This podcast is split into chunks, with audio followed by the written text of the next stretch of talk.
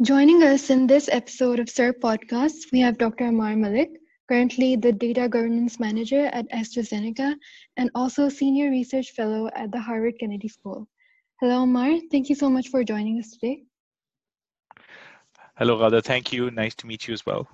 So, Amar, you recently conducted a study on fear of crime around public transportation in Lahore using real time and context specific data collected through smartphone applications. Can you elaborate on this research and also on why you chose to work on this specific aspect of, the, of public transportation? Uh, so, Radha, I've been interested in urban development and transportation work uh, for a while. Uh, my PhD work at George Mason uh, was an exploration of how the transport uh, works in the city of Lahore. Um, and, you know, between 2016 and 2018, I was doing research on the Lahore Metro bus, trying to understand from an economic lens what kind of impact this big project has created on labor markets, on real estate prices, on and on people's mobility. Basically, looking at uh, uh, from a social and economic lens. But um, what I saw in the data was uh, really a very stunning pattern. I noticed that to go from um, point A to point B, men and women in Lahore were taking um, uh, different routes and uh, they had very, very different experiences of the transport system. And that to me was quite surprising as somebody who lived and commuted in Lahore. Uh, I couldn't understand why. So I went on a quest to try to explore that. And I discovered that um, women are paying um, almost twice as, uh, as much as men to go from point A to point B on average they are taking much longer and also their trips are uh, more complex which means they are more likely to travel with children. Uh, they're more likely to make more stops. And their uh, trips are generally not straightforward in terms of um, being straight lines from one point to the other point. Um, and that is what really got me going into this topic to try to explain explore what is it that explains this difference between the two uh, gender experiences on our transport system. So um, with that, I started exploring um, the reasons, uh, looking at the literature, and then visiting Pakistan and uh, meeting with policymakers to understand what might be going on. The first thing I understood from uh, my interactions with policymakers was that they did, they did not recognize this as a problem.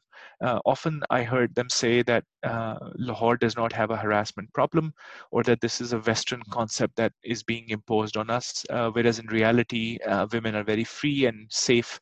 Uh, but then when I talk to women in women's groups, Uh, they were unanimous in saying that uh, this is a huge issue. So what I realized was that we need to start a public discussion on this topic and also to bring some fresh evidence on the economic impact that this creates on women's mobility. Look, in Pakistan over the last few years, bus rapid transit, or what we call metro bus, has been a major investment by multiple governments. What I mean is provincial, now federal governments in multiple uh, parts of the country. But what happens once these systems are built has not really been studied as systematically, especially from the perspective of women. So, my contribution to this di- discussion and debate is that we need to be a little bit more gender sensitive when designing transportation systems. And that happens when you understand how men and women's needs on your transport system are different. And then you do measures to address those discrepancies. And how exactly did your study attempt to measure this uh, subjective experience of fear? So, in fear of crime and criminology, criminology studies, uh, the typical method is uh, to ask victims about their experiences a few days, hours, or even months or years after the incident happened. And as you can imagine, people's memory gets faded away. So the quality of the data that is collected about fears or fears of crime or harassment experiences or abuse experiences gets inferior. Um, we designed a smartphone application uh, the purpose of which was to create real-time data uh, about people's experiences, uh, both subjective and objectively collecting data about their environment um, throughout the city of Lahore. So we teamed up with uh, colleagues at the ITU in Lahore and designed an app uh, and gave it to about 20 users, both men and women, who were asked to use this app uh, in their daily commuting throughout the city of Lahore. What we did over this period of time was that whenever they entered a quote unquote not safe area at a dangerous time, which we knew based on our analysis of the crime data of, uh, of the city, uh, they were prompted to report um, uh, a survey or complete a survey. In the survey, we had two types of questions. One question set was about uh, people's uh, subjective feeling uh, around uh, the likelihood or the fear of being harassed, uh, being mugged, uh, or being pickpocketed. So this was just based on what they were feeling in the moment, what kind of environment they were in. And then second part was asking them some objective questions about what they're observing. Of course, we knew their location, but we wanted them to say, okay, the street light is not working, or this area is very crowded, or that there is nobody around, and um, or there's five people around, and somebody might be following me, something like that, which is a little bit more observable. So with these two sets of data, we were able to piece together a really clear picture of uh, people's fears of crime, but also the likelihood that they might be harassed in a particular point in time. So, understandably, there is uh, a big part of this that involves uh, getting recognition for the issue as well, because uh, there there is very little cognizance that the, of the fact that sexual harassment even exists. So, in countries where sexual harassment is a taboo subject, what do you think can be done to bring this issue into the policy agenda? First of all, we need to recognize that there is an issue with sexual harassment, or that sexual harassment in its many forms actually has real economic and social implications. Of course, this is first and foremost a fundamental human rights issue, but besides that, I think the economic dimensions of this need to be very clearly stated so that people in higher levels of authority can start to pay attention. Second, I think we need to create very clear evidence on where, when, and how sexual harassment takes place, and then have these difficult conversations that sort of describe the issue in its detail uh, and I say it is difficult because these can be a little bit uncomfortable, especially in, in conservative societies when these issues are considered a taboo, and the tendency is to, you know, push these things under the rug. Um, but I think it is very, very important to bring women's perspective out to the forefront and to shed new light on this issue from a woman's perspective. Third, I think the economic logic of why this is an economic issue needs to be understood, which I think is pretty simple. The here's how it goes. When a person is able to travel farther away from their home uh, in, let's say, one hour or a half an hour commuting distance, they are able to access a much larger pool of jobs which in theory means that they should be able to find a better paying job, which also suits their talents better. So when a woman is harassed on the street or on the bus or is hesitant altogether to enter into the transportation system or enter into the labor force, we are losing out not just individually in terms of household income lost, but also collectively as a society, as an economy, which will not then be able to function as properly as it should. So these are, I think, the three steps that we need to take in order to bring this issue to the policy agenda. First, recognize that this issue exists. Second, unpack that issue further by giving more description. And third, shed new light on this issue from an economic and social lens by doing studies that very uh, compellingly make the case that this is an economic issue. Right. So even if more data can be created about harassment on public transport, what measures do you think can be taken to improve the situation on the ground? We asked women in Lahore this question uh, through our smartphone application and our survey work, and some very interesting responses came. but before that, there's one very interesting suggestion that uh, is a little bit controversial when I discuss it with uh, women's advocates and people who work on women's empowerment, which is uh, the women only buses. Um, the controversy is that, yes, uh, women only buses would really help um, keep women safe when they're on the vehicle, but it uh, helps perpetuate this idea that women need to be caged in, protected, or like physically separated from men in order for them to feel safe. And many women uh, would say that this is not the right way to do it.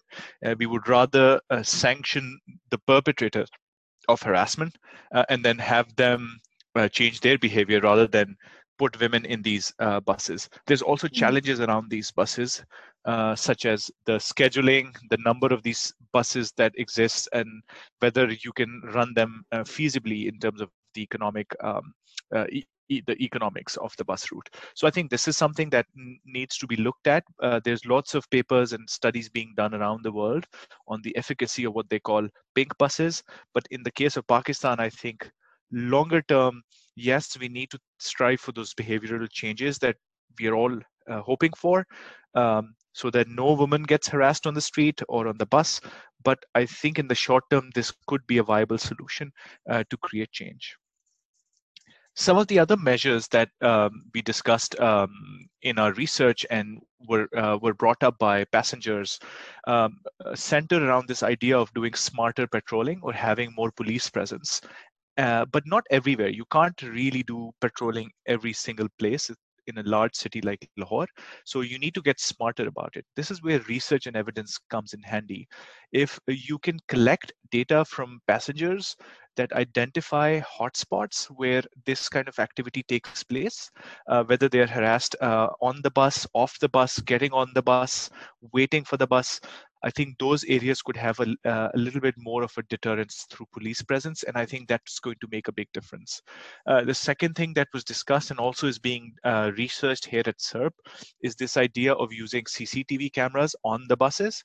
But of course, we have cameras now all over the city uh, because of the Safe City project. So I think that you can run a, a campaign to create more awareness that there are lots and lots of cameras watching people and that bad behavior can be uh, reprimanded or uh, you can be caught uh, for doing any activity that um, does not conform to our laws. So i think this deterrence through cameras can also be an effective tool but it can be also done throughout the entire city and then the third thing, which I don't think necessarily requires a great deal of investment, but is very simple, which is that we need to upgrade the transport operations, including the bus stops, which means is what this means is we need to make sure that the buses and the wagons always stop at the right spot so that women don't have to run and sort of rush to get onto the uh, vehicles. A lot of the harassment actually happens while women are trying to get on or off the vehicle or when they are getting into a crowded vehicle. So if we can improve the timing, the scheduling, the way in which people get on and off the bus, the street lighting around the bus stops, I think that in itself could make a huge difference. And you will see great improvements in women's comfort. Uh, in fact, we were surprised in our research when we learned that less harassment actually takes place um, on the bus than in uh, than outside the bus. So i think that's where the attention needs to be. And i think together all of these measures can have a have a have a pretty good impact on the ground. Okay so that's really interesting amar. So what role do you think smartphone technology can play in accelerating evidence-based policy in developing countries like pakistan? The first thing that you need to understand about technology is that technology is not really a solution in itself. It is a means to achieving uh, behavioral change, which is the real challenge. So the technical aspect of you know building an app, uh, giving people a smartphone, um, that is much easier to solve than having people change their behavior around the, that technology. So the, in my case, this tool was built, uh, tested um, on the ground, I think the challenge now is what do you do with the data that is created by this tool? So let's say we open up this app to hundreds of people or thousands of people and they start giving reports to us about what they're feeling about their safety in different parts of the city at different points in time well that's great. We can also put together a technical solution which is to create a dashboard or a portal on a map and give uh, real-time data on where people are fe- fearing um, harassment and where they're not. But then this behavior or this reporting is not going to be successful unless there is a commitment from the government side or law enforcement side to do something about it which means that if their data tells you that after 8 o'clock the Shah station is not safe and specifically there are these streets around Shah station where women are being harassed when they get off the metro to go to a local bus uh, we need to make sure that there are resources available to actually send people uh, for patrolling on those spots or install new street lights or do other kind of community driven measures that would resolve this problem. So i think that the role of technology is very important in creating the data but in order to turn that data into real evidence or actionable um, evidence, I think we need to take uh, it a step further and partner with law enforcement and partner with government agencies who are committed to doing something about it. Only then can this cycle of feedback and change uh, really work for people on the ground. Right. And um, so, Omar, this is very interesting. It's just uh, the last question that I wanted to ask you was that um, so there is a significant qualitative component to this research. So were there any unexpected findings uh, regarding the uh, regarding fear of crime around public transportation? Yeah, certainly. When we spend a lot of time with the people who use our application as um, sort of the first set of pilot implementers, and they told us very, very interesting insights. For example, we were surprised to find that both men and women are uh, vulnerable to sexual harassment. Um, we also found that women and men are uh, vulnerable to verbal harassment. There were some instances where uh, women reported being um, harassed by other women. So it's not just a, um, a man uh, to woman issue. It's it's a multi-dimensional issue. In in some cases, women were harassed for wearing wearing makeup or putting on a nail polish or something like that uh, the other quite interesting insight we found was that the ma- the way in which a woman dresses up uh, did not show up in our data as having an impact on her likelihood of being actually harassed on the on the street or on the bus. So, in other words, it, it wasn't clear to us that if a woman is wearing one kind of cloth or covering her up in covering herself up in one particular kind of dress that actually gave her protection from uh, harassers or uh, or worse. So i think those two things were uh, to us uh, very very interesting. The third thing that i would say was interesting um, as well was that the much of the problems happened when um, people were overcrowded, either on the vehicle or off the vehicle.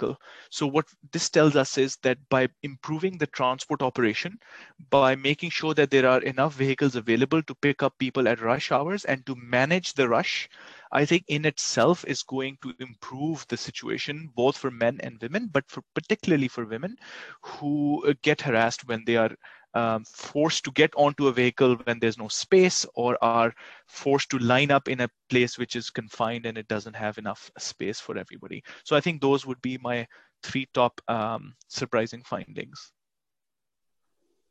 Right. Well, thank you so much, Amar, for joining us. Thank you, Ghada.